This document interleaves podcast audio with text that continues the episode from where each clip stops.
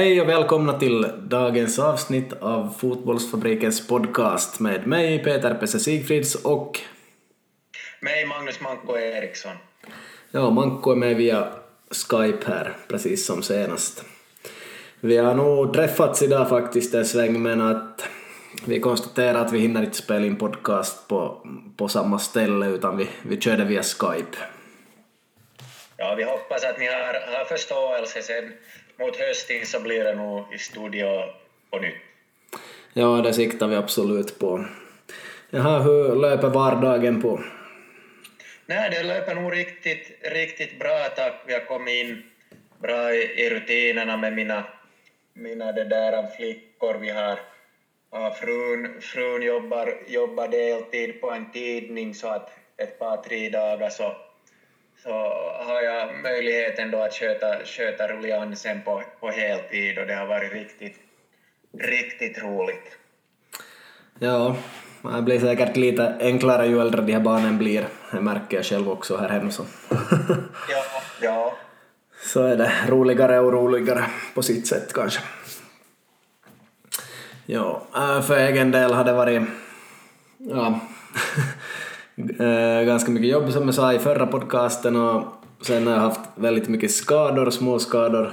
En lårkaka som höll på att bråka så var jag och spelade fast jag hade en, en till match och sådär så, så jag inte kunnat gå perfekt på säkert 12 dagar men nu, nu börjar det bli bättre. Ja, jag hade en bekant en gång, jag vet inte om det är rykte eller hur det var, men just en lårkaka som, som det kom komplikationer med så att ryktesvägen så, så var det så att det var nära att de skulle måste amputera det där benet men jag vet nu inte hur det stämmer men, men en gång så, så tog jag det, tog jag det nog på, på allvar. Så, så när jag hade en lårkaka någonstans i, i vaden så får jag inte till akuten själv men de sa att nej hör du att, att där, där var du har det här så, så på grund av det så kan det nog inte bli några amputationer att du kan nog ta det lugnt. Okej. Okay. Ja, nu har jag haft lårkaka ganska många gånger förr och i princip då man får den så kan man spela klart matchen bara man håller sig varm.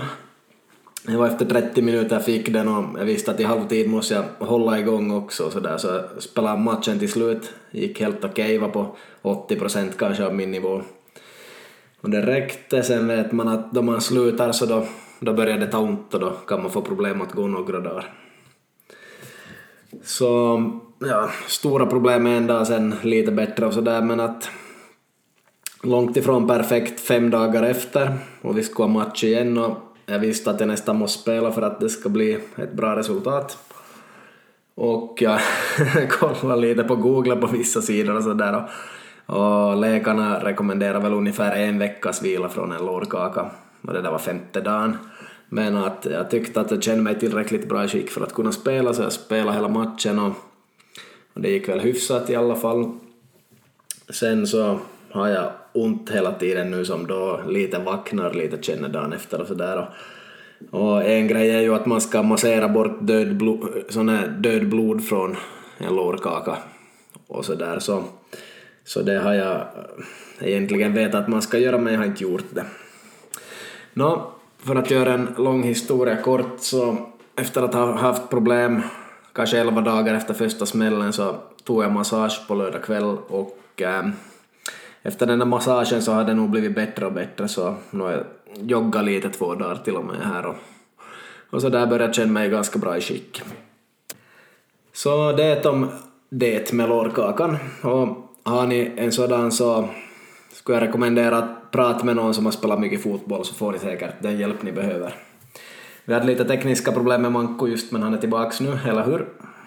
Ja, kyllä och jag brukar i 10, 15 eller 20 års tid sagt att, ja, att, att lite sådär karikerat och inget illa menat, men, men att, ja, att, nu, att man kan bota cancer, men en lårkaka så kan man inte få snabbt i skick med ens den bästa läkarvården. Mm. Kanske det ligger någonting i det, att det är nog tid som gäller för det och det är klart det att om man har har möjlighet just till, till massage och kanske någon elbehandling och sånt så kan det gå snabbare men Yes. Mm, absolut. Vi ska gå vidare. Det har spelats Vasa Football Cup, ganska stor cup, kanske en av de tre största i Finland. Har du hunnit se någonting där? Eh, jag var, jag var dit på, på fredagen med, med flickorna och åt, åt, åt en varsin glass och lite sådär medhavda päronskivor, men att, att inte, inte såg jag något nå, på, på några matcherna desto mer ingående. Nej, jag såg inte, jag sa ytterst lite i år. Jag, jag har gjort väldigt mycket annat istället. Men eh, en, ja, överlag var det ju Vasalagen som tog de flesta gulden och sådär och har gått bra för både VFA och VPS och så här, om jag såg rätt.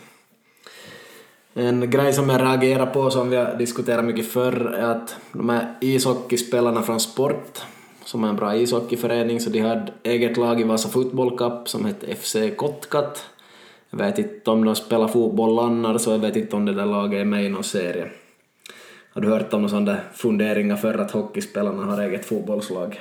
Eh, äh, nog har jag, har jag hört det och kanske det var någon gång när, när man själv var junior som man hade äh, två lag så då kanske det där ena just kunde bestå mer av ishockeyspelare som inte kunde träna så mycket på vintern och så där, så nog, nu till viss del nog ja. Ja, nej men det, det låter ändå ganska vettigt tycker jag. Och när FC Kotkat är nog FC Korkat i min synvinkel för man ska nog lägga in de här hockeyspelarna också i riktiga fotbollslag med riktiga fotbollstränare och uppmuntra dem att ha flera idrotter. Här är det ju barn som ändå går i lågstadiet typ på sexan eller någon, någonstans där runt sexans år, årskurs så jag tycker absolut att de ska också höra till en fotbollsförening och få, få fotbollen men det är ju kanske ett sätt från ishockeyns sida att hålla dem kvar i ishockeyn 100 procent och ändå ge dem fotboll som lite sidan om hobby. Och det skulle väl vara okej om de är kanske 16 och har valt ishockey som sin första grej, men att det blir som på något vis att hockey är det som gäller redan nu och det är allt och vi kan ha lite fotisverksamhet härifrån också så jag tycker den är som en dålig grej ur min synvinkel.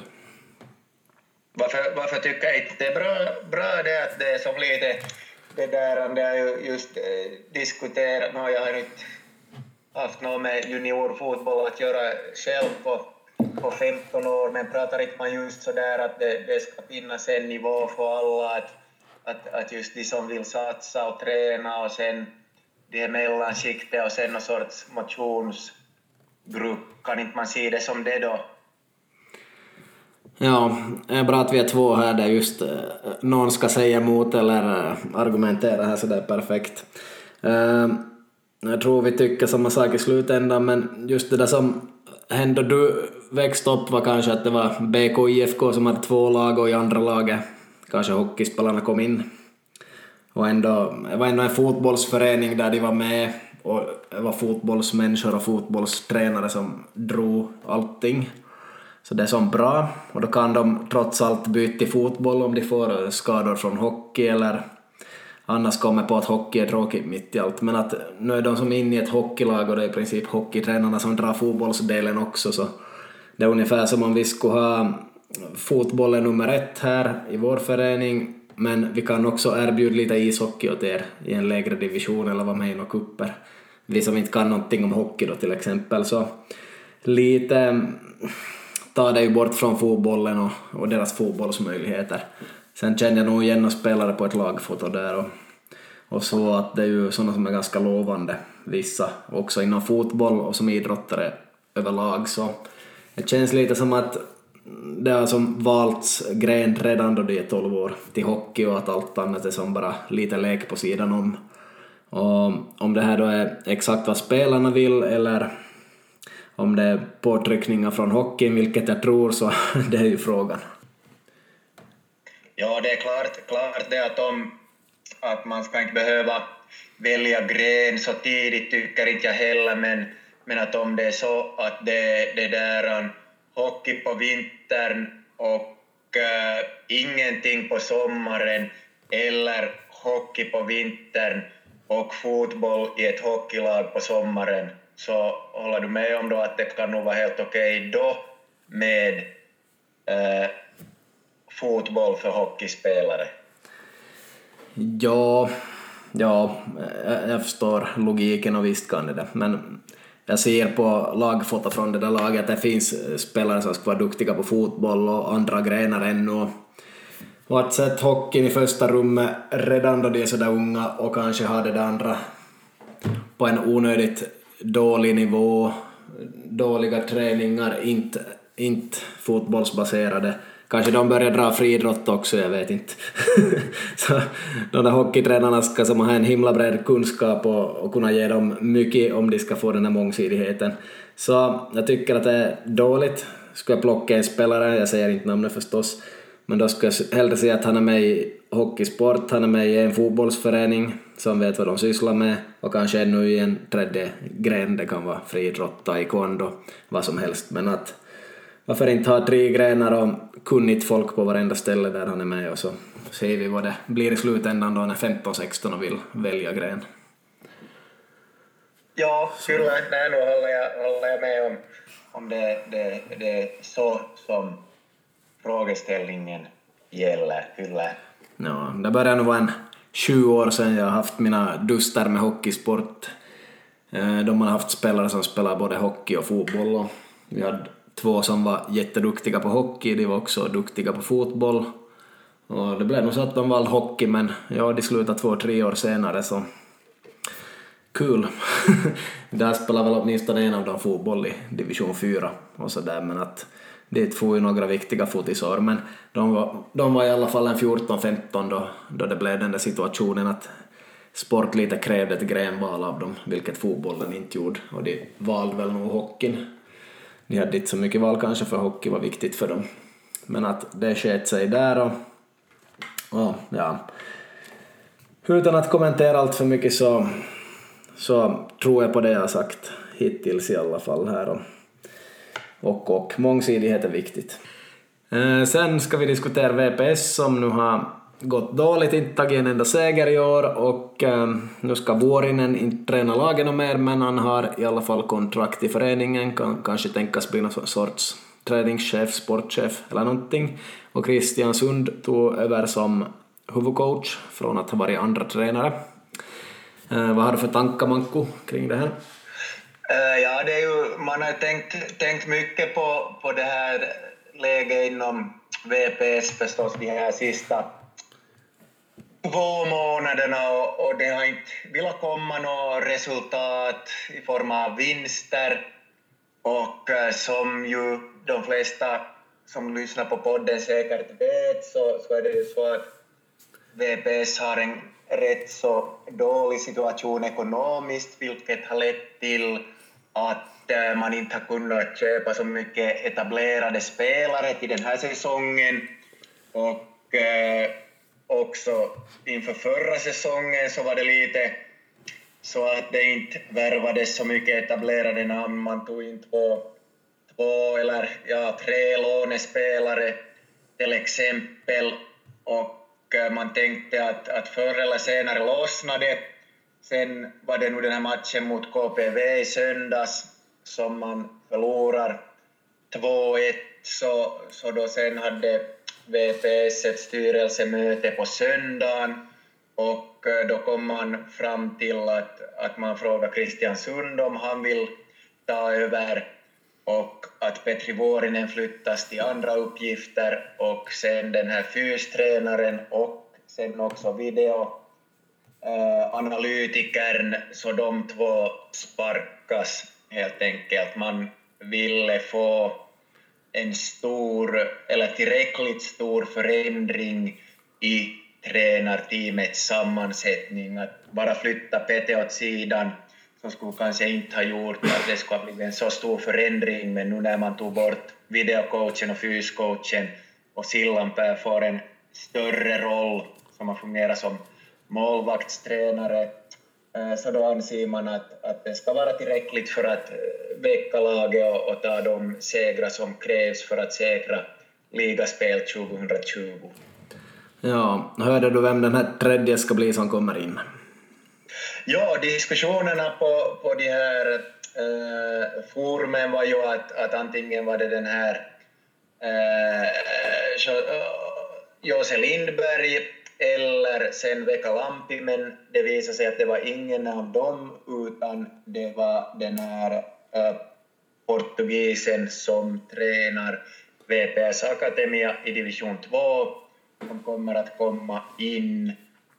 Det har inte sagts ännu hur det blir med VPS Akademia, att fortsätter han där eller tar någon annan över där och de ligger ju också risigt till i tabellen, men att, att en, en till portugis kommer, kommer in i staben och två går ut. Ja, jag har sällan varit så här råddig till VPS, det har varit ganska mycket ordning där sista tio åren säkert, men att nu är det på det här viset.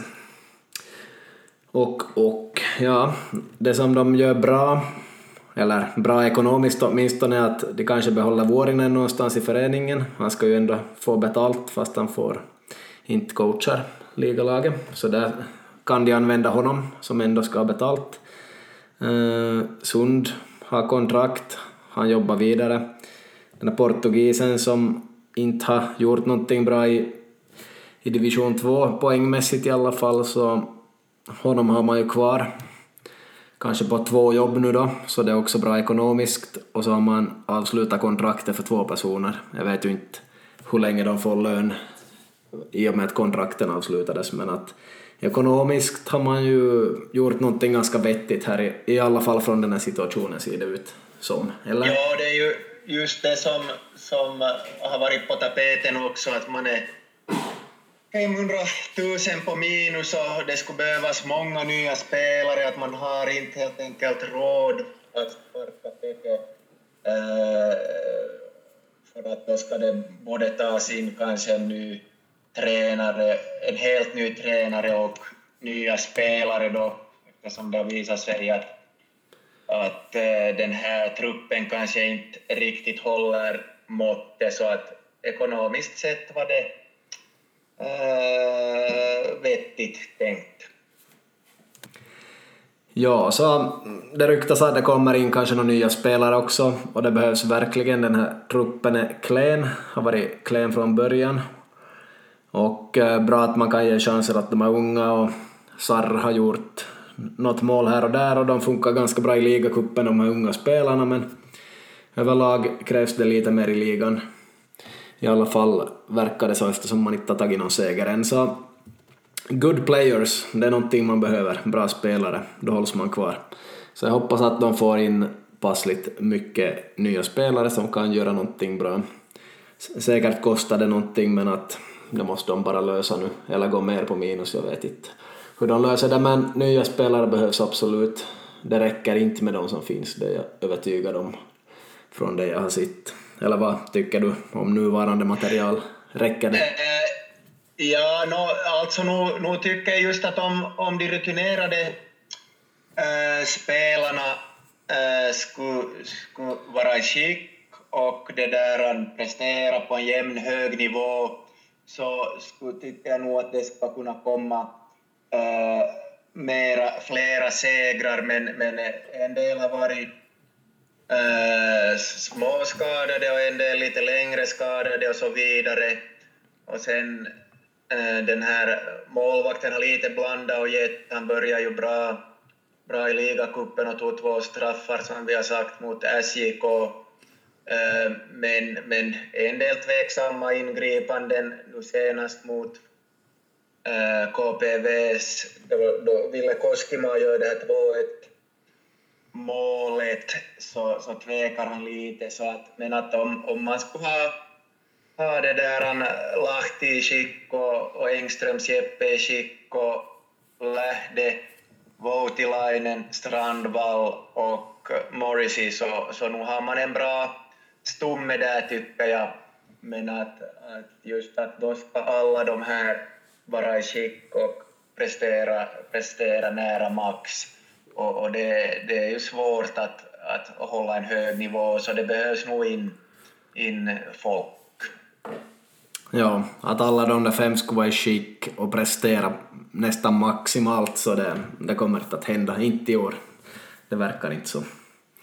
Um, om jag ser från början till slut här så Petri Vuorinen har man väl känt sen vi var ungefär 17-18 år, han kom in till IFK från Jaro där och var lite andra coach och första coach i IFK.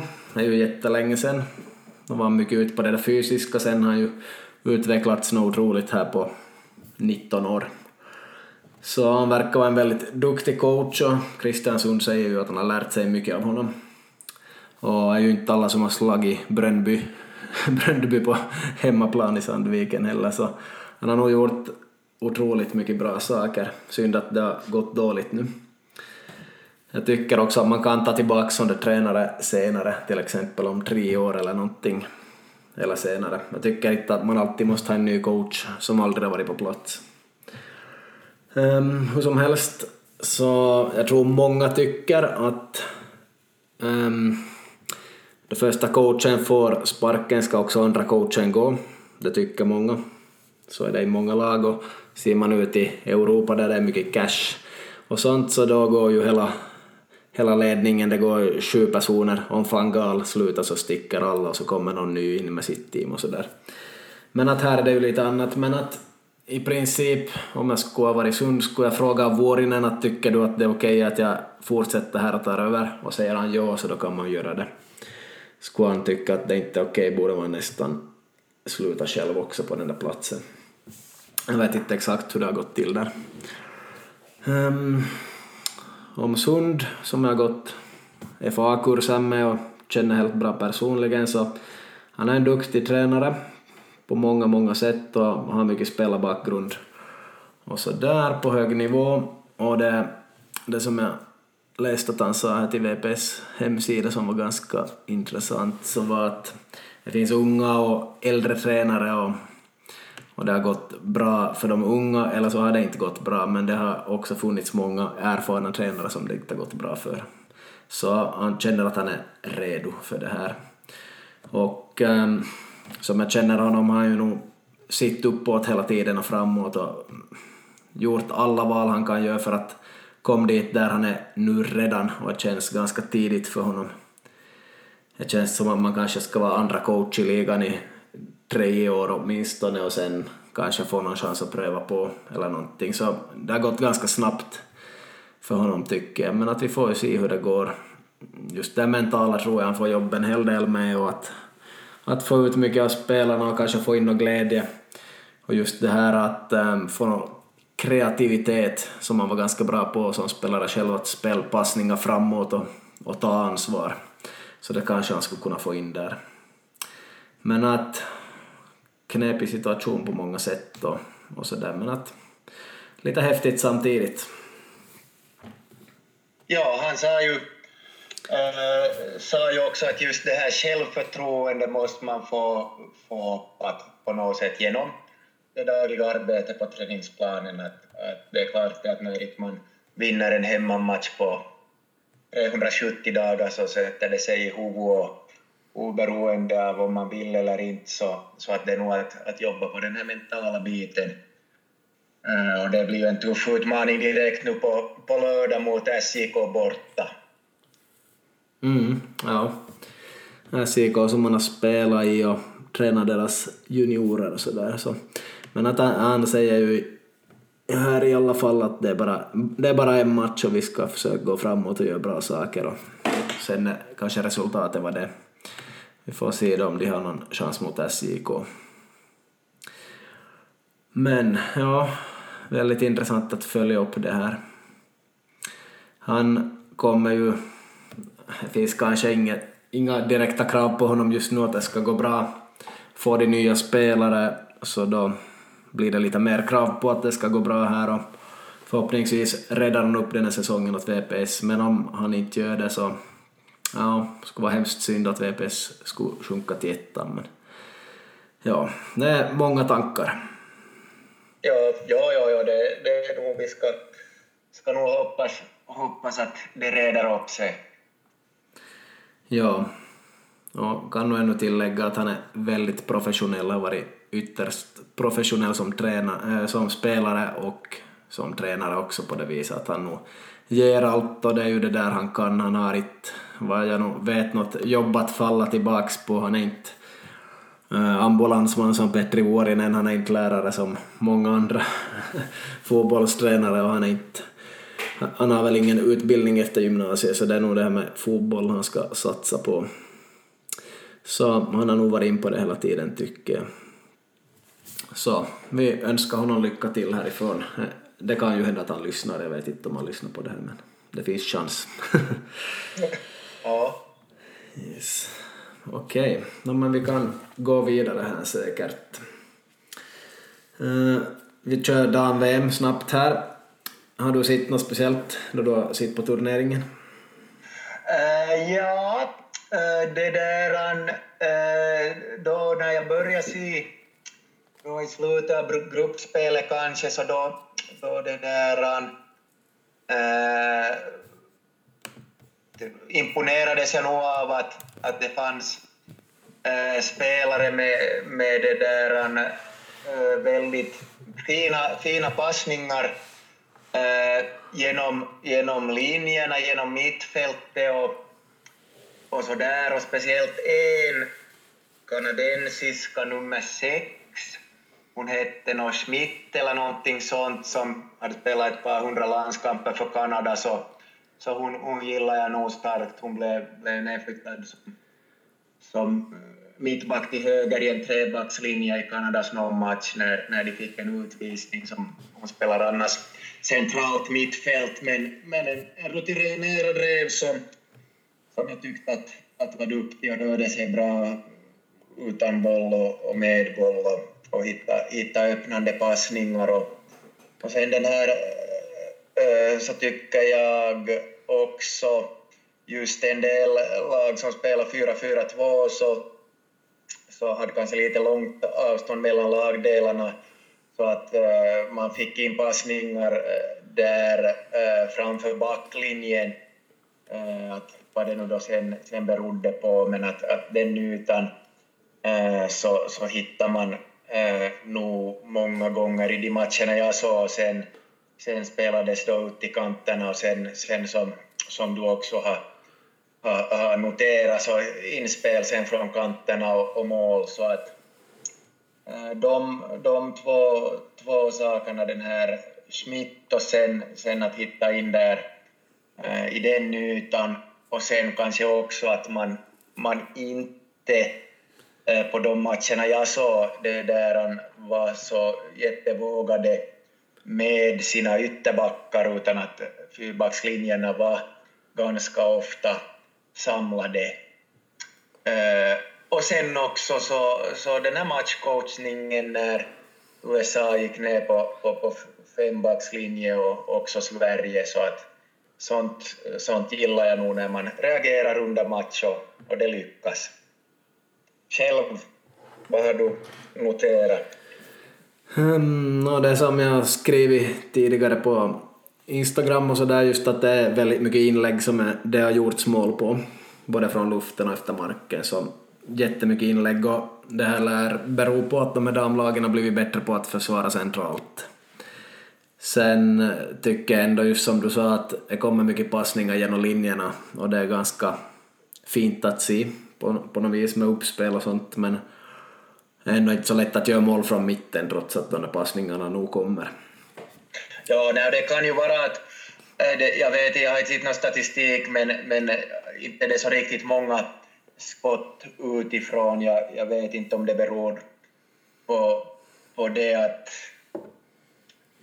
att damerna har, har mindre muskelmassa sådär genetiskt sett och kanske inte skjuter lika hårt. Att om det skulle vara en, en förklaring eventuellt, men, men ja. Ja, säkert kan det ligga något i det att det, det är kanske inte så lätt för dem att skjuta mål från 18, 20, 25 meter. Jag, jag tror nog att det, det, kan ligga något i det att det är inte bästa sättet att göra mål. För dem, det kan jag tänka mig. Yes, um, överlag annars damfotboll det är en bra produkt som blir allt mer populär. Finalen tror jag det var 899 000 finländare som hade sitt på YLE. på Yles kanaler så alltså det är en hel del och blir bara mer och mer åskådare och lite mer pengar in i damfotbollen och sådär nu åtminstone. Och man kan ju se alla matcher i princip på TV, både i Finland och Sverige åtminstone. Och, ja, positivt överlag tycker. Jag. Ja, det var väl 11 miljoner britter som såg deras någon match också att, och, och imponerande. Att så många, det var ju det är klart det att det spelar in att, att Yle har de här rättigheterna och, och satsar på det. Eh, så, så att det blir en bra, bra helhetsprodukt som, som uh, skapar intresse och det, är bra att man tar sitt ansvar på det sättet tycker jag. Ja. Alla de här jämställdhetsgrejerna och jämförelse med herrfotboll kan man lite lämna den här gången, vi har varit in på det tidigare också, men Ja, det är en sån där fråga som jag hittar på själv, att hur kan spelare vara så, så dyra som Mbappe och de här? Vad har du för svar på det? ja...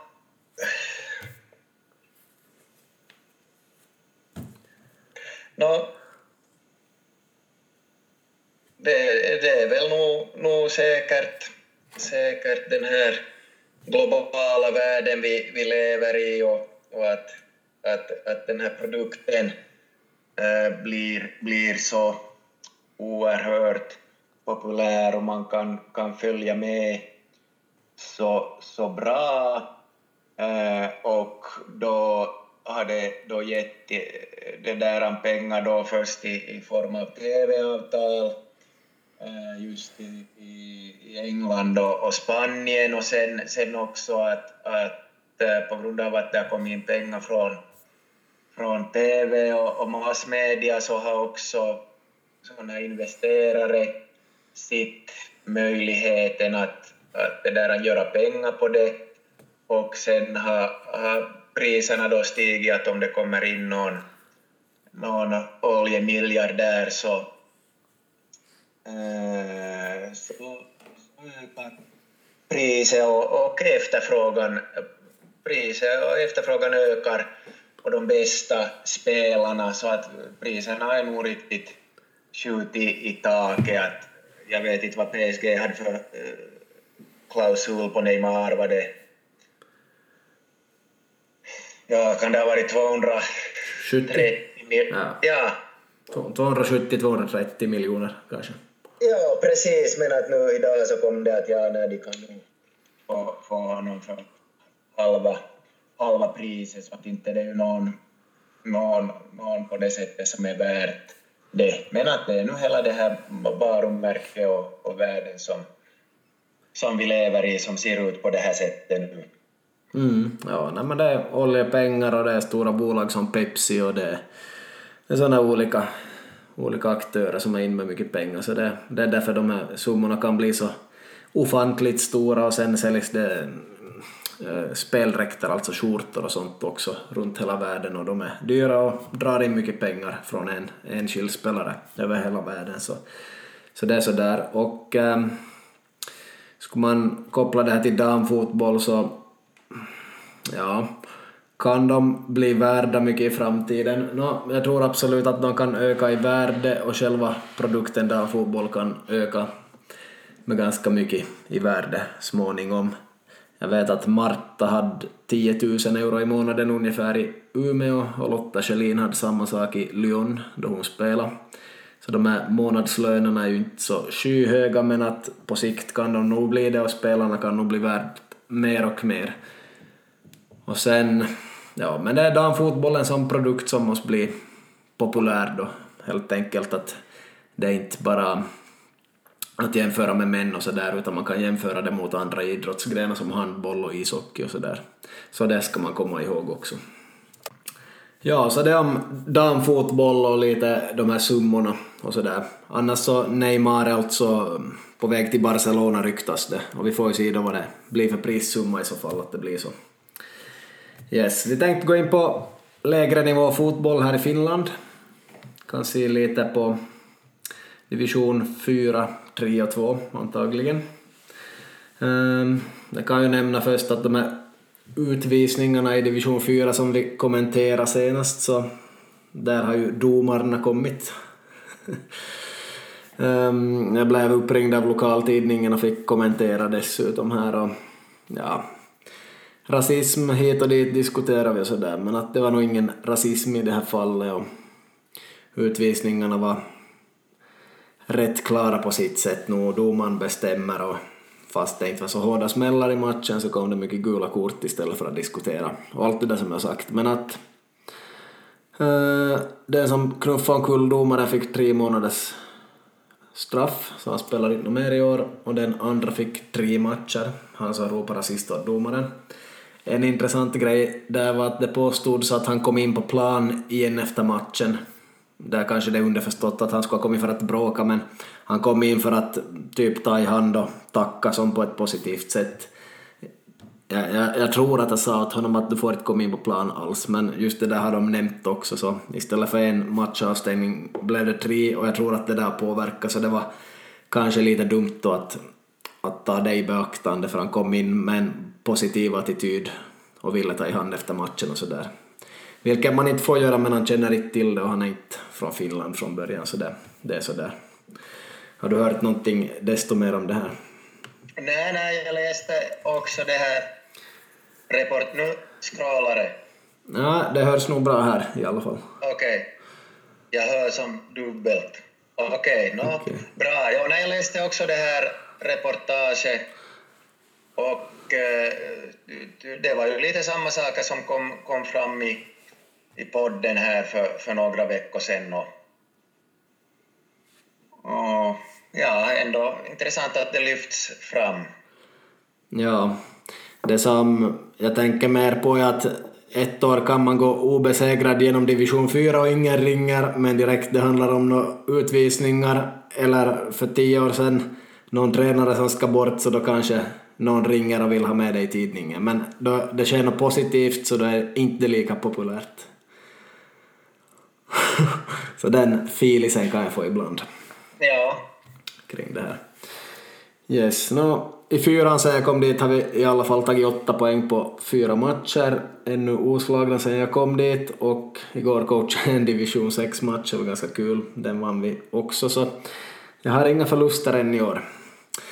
Hur är det med Kungliga? Ni fick en inställd match mot Kraftvist.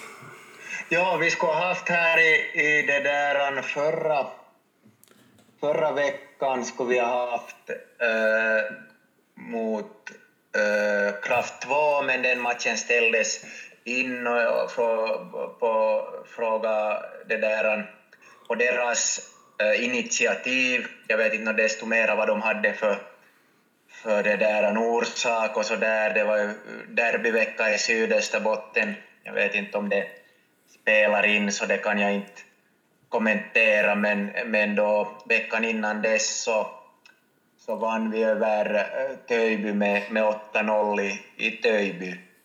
Så att det var, var en rolig, rolig match nu. Mm, ja. Tabellen är överlag ganska oförändrad sedan senast. Det har nog inte hänt så jättemycket ändringar kanske. Um, efter pausen här om ett par veckor möter vi först Strömsö och sen möter vi SJK två dagar senare så det ska bli helt intressant och det är nu som vi får de här svåra matcherna och, och med träningsflitet hittills så kommer vi nog att få stryk nu efter att ha gjort bra fyra matcher. Men att vi får se om folk tränar ordentligt och överpresterar så har vi nog chans på poäng men men, men det skulle nog bara vara bonus i så fall. Hur har ni det efter pausen? Kommer det något tufft? Vi möter, vi möter Norrvalla direkt då 24 och, och, och då är det där alltså så ska vi nog försöka ta revansch för förlusten i, i maj. Det blir, blir Brändöplan så att det, det passar, passar oss bra mot, mot dem som är det där kvicka och snabba så att det blir kanske lite mera kamp så att vi ligger fem poäng efter nu och, och, och, vi ska nog göra allt för att vinna den matchen förstås. Ja. Att det blir roligt. Ja, nej. hoppas ni kan ta en seger över dem där. Men att jag gissar nog att de vinner tabellen i år och, och sådär, men att vi får se. Yes, uh, division 3 hade jag nog inte skrivit upp något skilt jag skulle kommentera, men att det är ganska spännande där i botten för Esse har varit och vunnit lite över Nykarleby två gånger i rad tror jag. Och det innebär att Esse och IJBK Korsnäs och något lag till uh, tävlar kanske om den där näst sista platsen, att vem ska sjunka där. Medan ett lag ligger klart sist och det är har du koll? det borde väl vara VPV det då? Ja, det är ju VPV. Ja, de är sist. Och där ser jag inte att de skulle kunna höja sig på något vis för tillfället, så jag börjar räkna ut VPV här redan efter halva omgången. Halva serien, men att den där näst sista platsen där man också sjunker så det blir hård kamp där för några lag. Yes, har du något speciellt från division 3 du har tänkt på? Ja, när jag var och kollade, kollade Kisto mot, mot äh, Isko här på stadion var det förra veckan kanske och, och det var roligt att, att se nu, det var en match, matchbild nog som förväntat. Äh, men äh, när Kisto ju det där han också enligt lokalpressen inte var riktigt nöjda med sin första halvlek men bättrade på sen till andra och tog en ganska komfortabel seger sen. Men Iskmo jobbar nog på, på det där bra och gav inte upp och så där och de har ju fått någon seger nu så att det här är ju inte den matchen som de förväntas vinna. Kisto borta det är ju inte... Det är aldrig en lätt match. Nej. Det som kommer att spela en viss roll nu är att de här 0-0 födda åker in i armén och där tappar IJBK då flera spelare och Sundom IF tappar också flera spelare så bredden försvinner lite i båda lagen och, och någon från öppningselvan också så, så det kommer att försvaga de lagen lite. Sundom satsar ju hårdare på kuppen säger de här annars och de är väl i kvartsfinal nu i, i den här Regions Cup. Ja. Så det blir helt intressant där. Yes, om vi ser på tvåan så det var faktiskt och så på Vasa IFK mot VPS.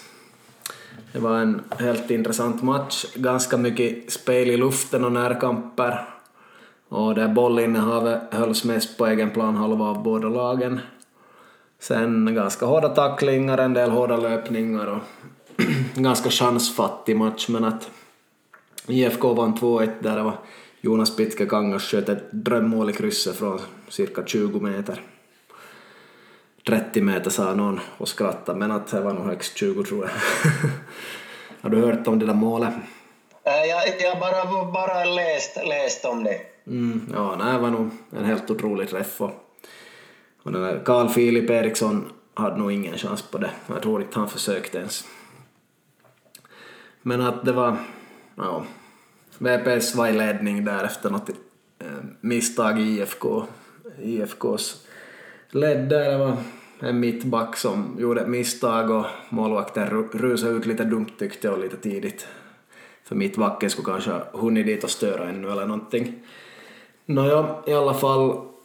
Och så IFKs kvitteringsmål efter det målet så det var en tunnel på en spelare och en, ett kort inlägg i luften som nickades in så det var 1-1 som sagt, det där drömskottet gav 2-1 och seger åt IFK.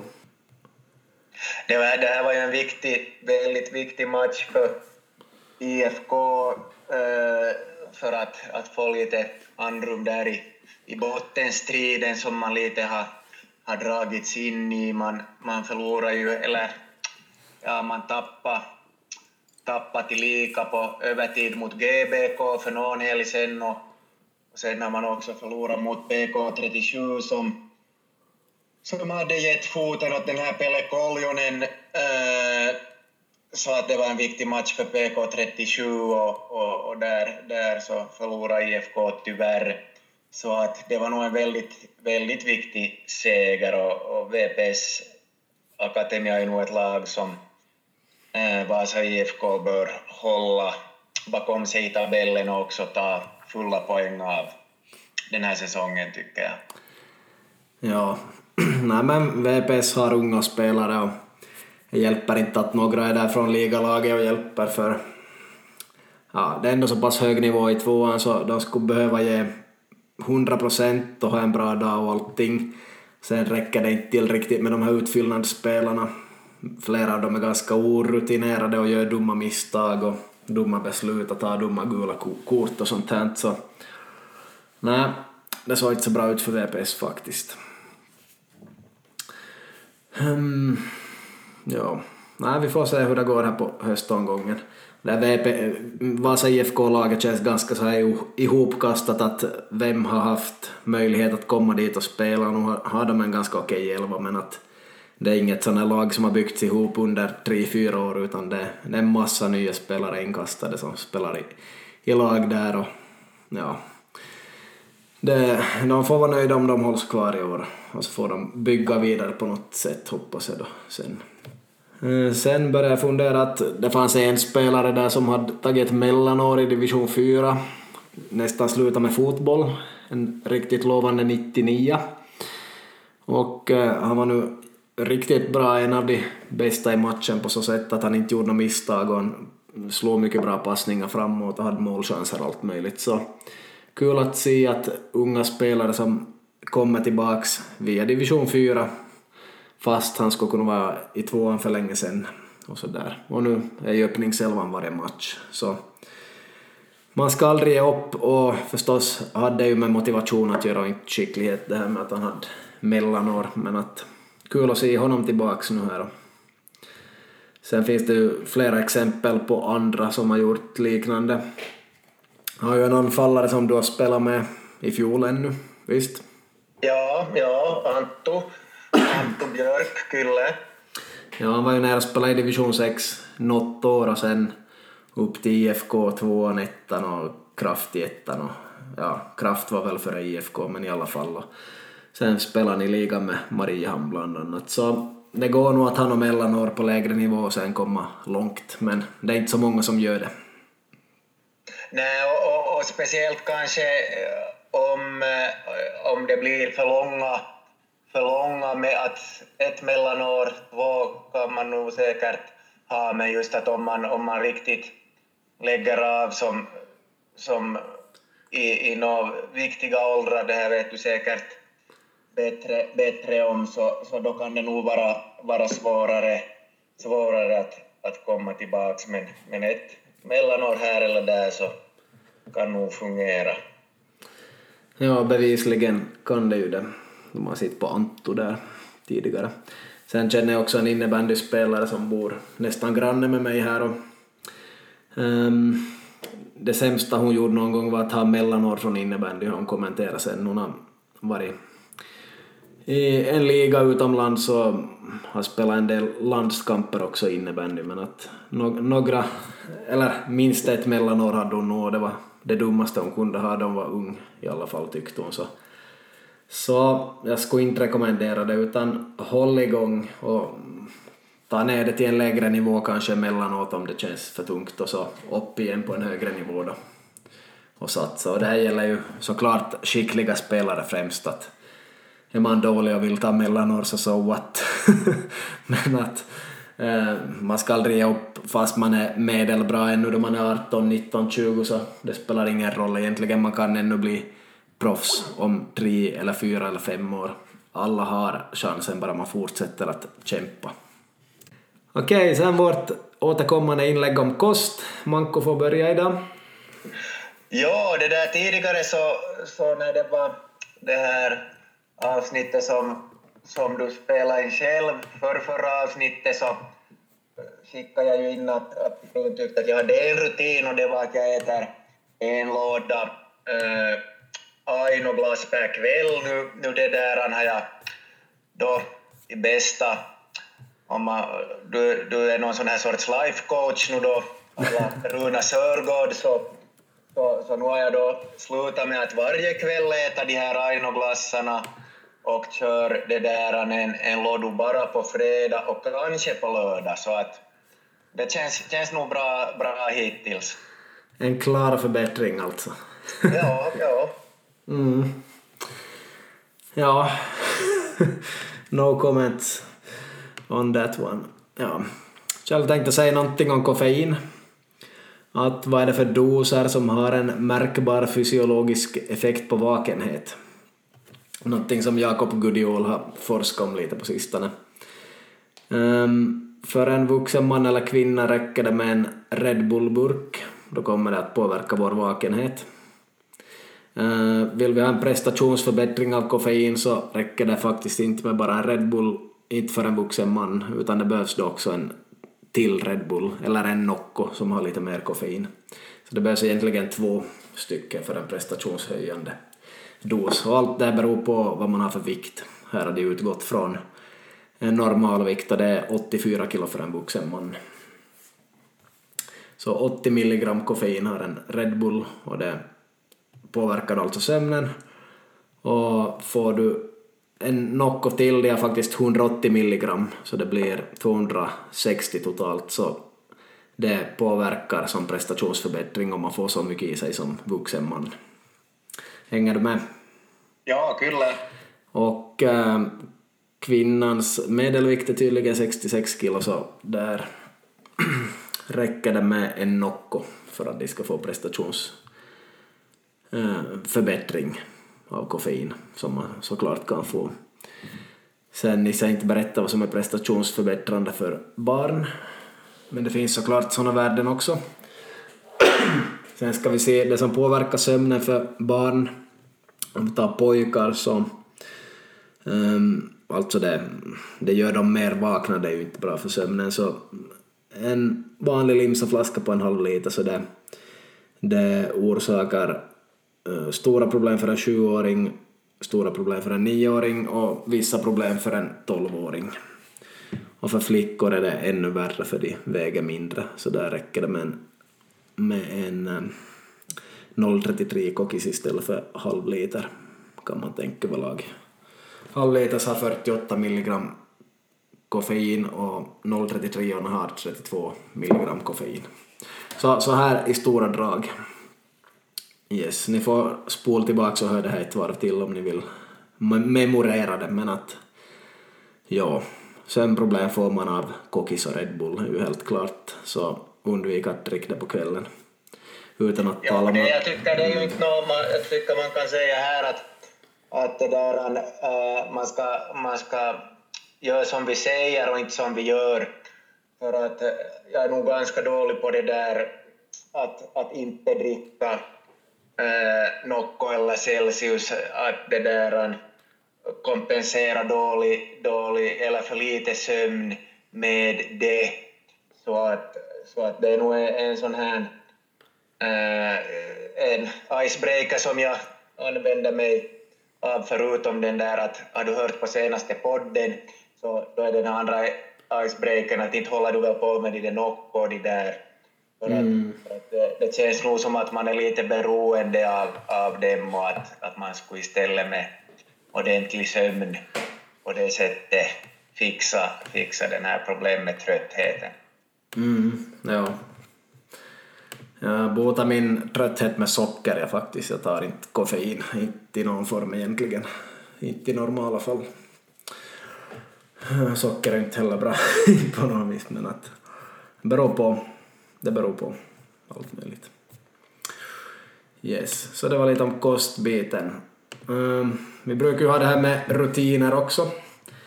Då har vi ju varit in på det kanske lite tidigare här, men jag tänkte ge några visdomsord som jag ger ibland. Ja, där kom en bra fråga att Paolo Roberto.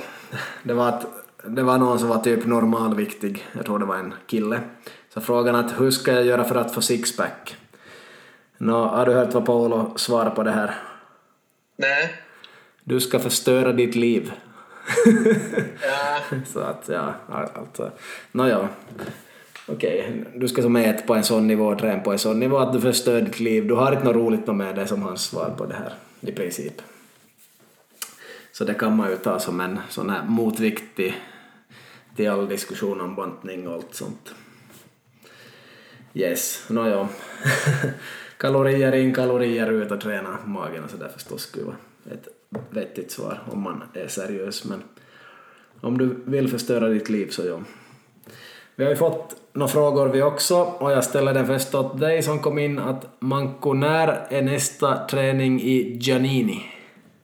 Ja, det där det var en intressant fråga. Det kommer ungefär eh, en sån fråga per år åt mig och, och Giannini är alltså en, en, en sån här eh, fotbollssammanslutning som, som efter ordinarie fotbollssäsong kanske under tio säsongers tid har samlats för att spela lite fotis och, och bara för att ha roligt och, och det har varit, varit så att säga två lag då, artisterna och eh, kollektivet som har kört då en fem, sex matcher och där på hösten och det har varit som mest tror jag att det har varit 13 mot 13 som har spelat så att då, då blev det, blev det ganska, ganska mycket spelare och, och, och det är nog säkert en 60-70 spelare från allt från bolagsserien till liganivå som har varit med på det här, men att, att jag kan nog i dagsläget inte, inte ge något svar på den här frågan. Att, nej, jag har lite varit som, som sammankallare till, till det här Giannini, så Giannini var ju en italiensk fotbollsspelare på 80 och 90-talet. Ja, jag fick ju äran att vara med ibland också. Det var ganska roligt spel och jättemycket bra spelare från Vasa och Korsholm. Så jättekul och bara sådär på lek att det var ju mål på pass i luften som gällde. Ja. Så riktigt kiva. Men att jag tror inte han fick något bra svar på sin fråga där men möjligen i framtiden eller? Ja, ja, nog kan det, kan det. Ja, man vet aldrig. Nej. Sen kom det en fråga rakt åt mig. Vi har ju ganska mycket unga följare, säkert både på podden och på fotbollsfabriken och det var att tycker du själv att du är en bra tränare? frågade jag mig då. Så vi låter Manko svara på det.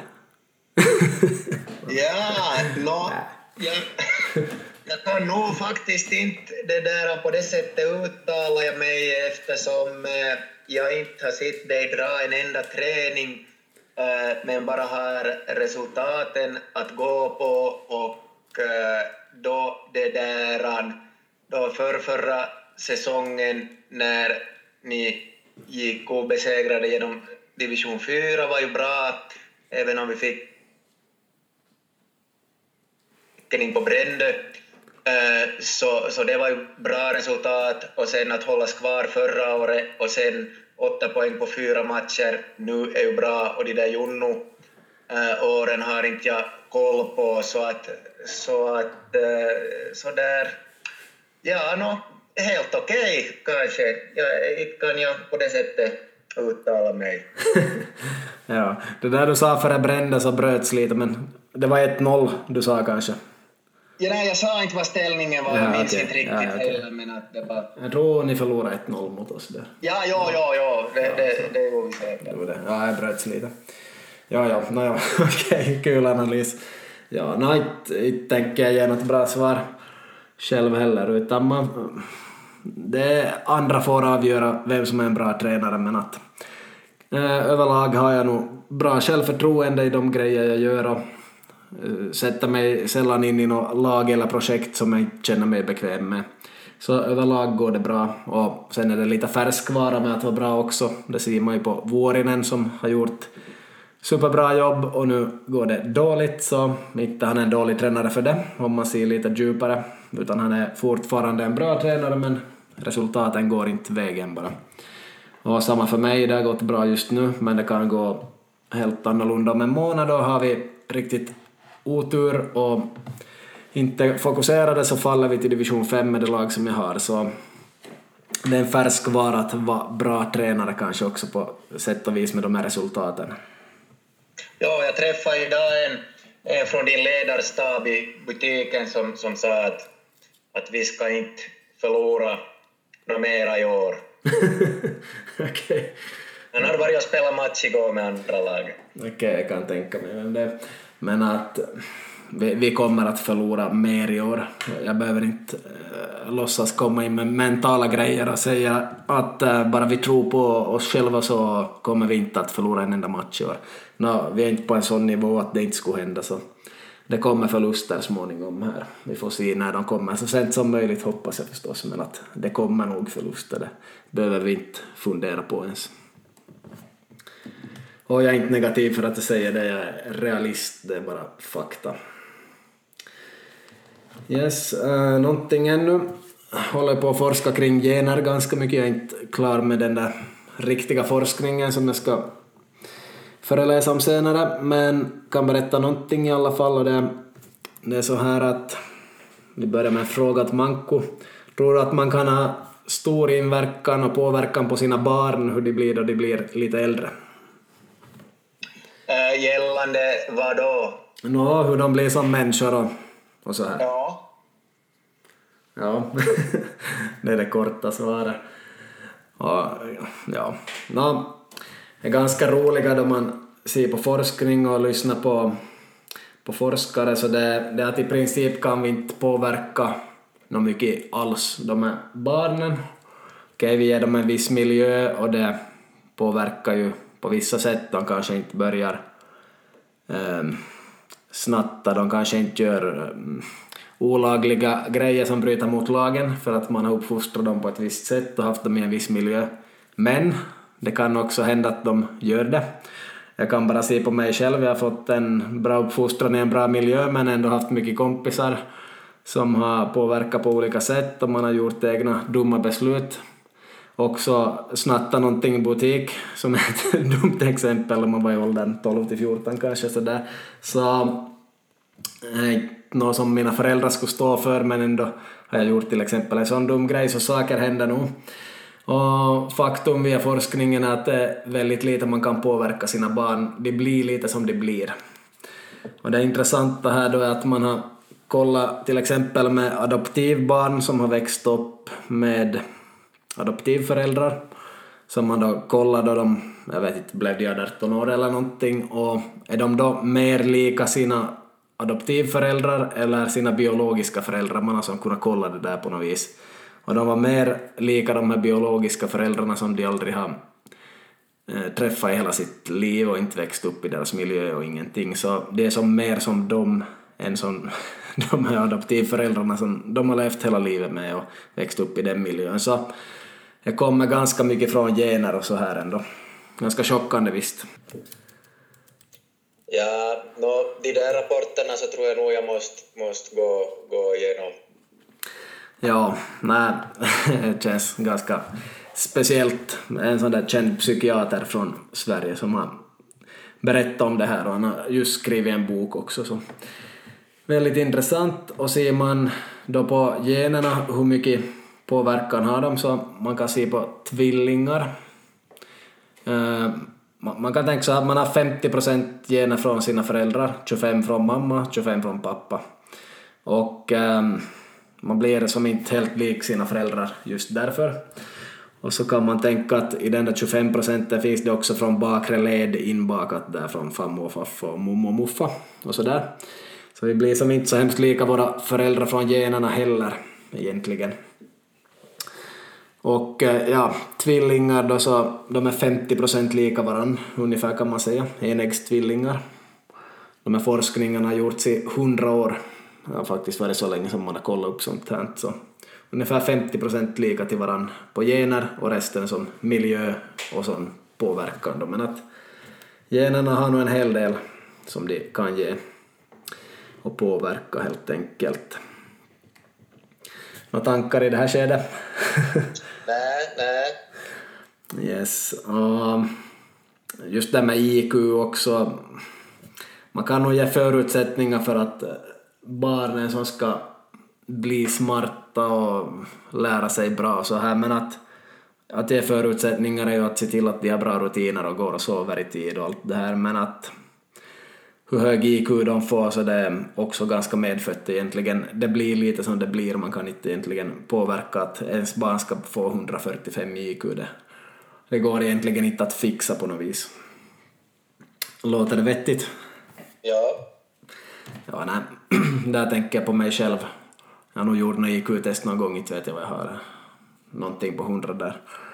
Hur som helst så på något vis vet jag ju att jag nog kan vara ganska flitig och komma upp och prestera max och sådär men jag vet att min storebror är väldigt bra på vissa grejer som kanske har med IQ att göra så han har säkert en högre IQ utan att jobba lika hårt. Eller så har han nog jobbat hårt också men i alla fall på något vis. Och jag tror att du har högre IQ än mig och, och en kompis också så här och som, ja, kan hända jag jobbar lika hårt som er ändå för att bli smart eller sånt för IQ-test men att ja, vissa har det, vissa har det inte. Comments on that one? Ja, nej, och, nej, jag, nej, inte vet jag vad jag ska, ska säga. Det, det är som... Uh, ja, ja, att inte... Det där är ju... De här IQ-testen alltid i livet heller. Som tur var. ja, exakt. ja. Uh, sen kan jag nog säga sådana mellan kvinnor och män eller flickor och pojkar så uh, mäns hjärnhalvor funkar mer så att som funkar mer, det, det, är lättare att fokusera på en sak medan kvinnor fokuserar på många saker och det har att göra med kopplingar mellan hjärnhalvor och det var väl så att kvinnor kopplar mycket ihop medan män kan fokusera mer på en sak och därför är de bättre på att fånga en baseball och slå iväg en baseball med, med bobollsträ Mm. Har du hört något sånt någon gång? Nej, uh, nej men nu, nu låter det vettigt nog. Mm, ja. Men allt sånt här kring gener och allt möjligt så det, det är såklart intressant och sen finns det undantag också så att men att som grupp överlag så stämmer de här grejerna helt bra. Uh, nämnde ju någonting om sömn och jag kan upprepa just det att inlärningen och sömnen är ju som superviktig ännu att som vi har sagt tidigare i podden att eh, har man ett prov så det löns inte att stanna uppe och läsa hela natten utan läs på kvällen och sov en ordentlig nattsömn så, så kommer hjärnan att fixa så att du minns och har lärt dig någonting så det där med sömn är jätteviktigt och, och det är att skapa förutsättningar åt sig själv för att lyckas med saker. Har du hört Manko av vem man ärver sitt hår, liksom den här hårtunnheten eller tjockheten? Av vilken släkting? Uh, vilka alternativen? Uh, pappa, mamma, morfar, farfar. Du får välja på dem. Uh, morfar. Japp, där prickar du rätt. Man ärver sin morfars hår så blir man tunnhårig får man skylla på sin muffa det. Det är som genetiskt bevisat kan man kan man se. Och det stämmer nog i många fall har jag märkt på släktingar och sådär. Så helt intressant. Yes, men allt vi säger här så eh, hoppas jag att det stämmer någorlunda. Ni får ju kolla upp det som ni tvivlar på. Ibland har man, har man andrahandskällor, ibland tredjehandskällor och sådär. Men att överlag säger jag inte något som jag inte har hört av någon som jag inte litar på väldigt mycket. Så det, man, man, har de här vissa här nu då man är 36 år och studerar på universitet länge. De är vissa som man tror hårt på och kan hitta nya grejer från och ny forskning. Ja, vad tror du Manko, börjar vi vara färdiga för idag?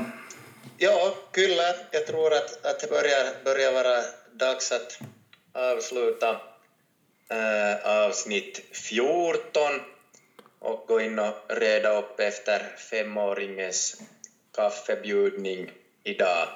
Jag sitter alltså i bilen nu när vi spelar in det här.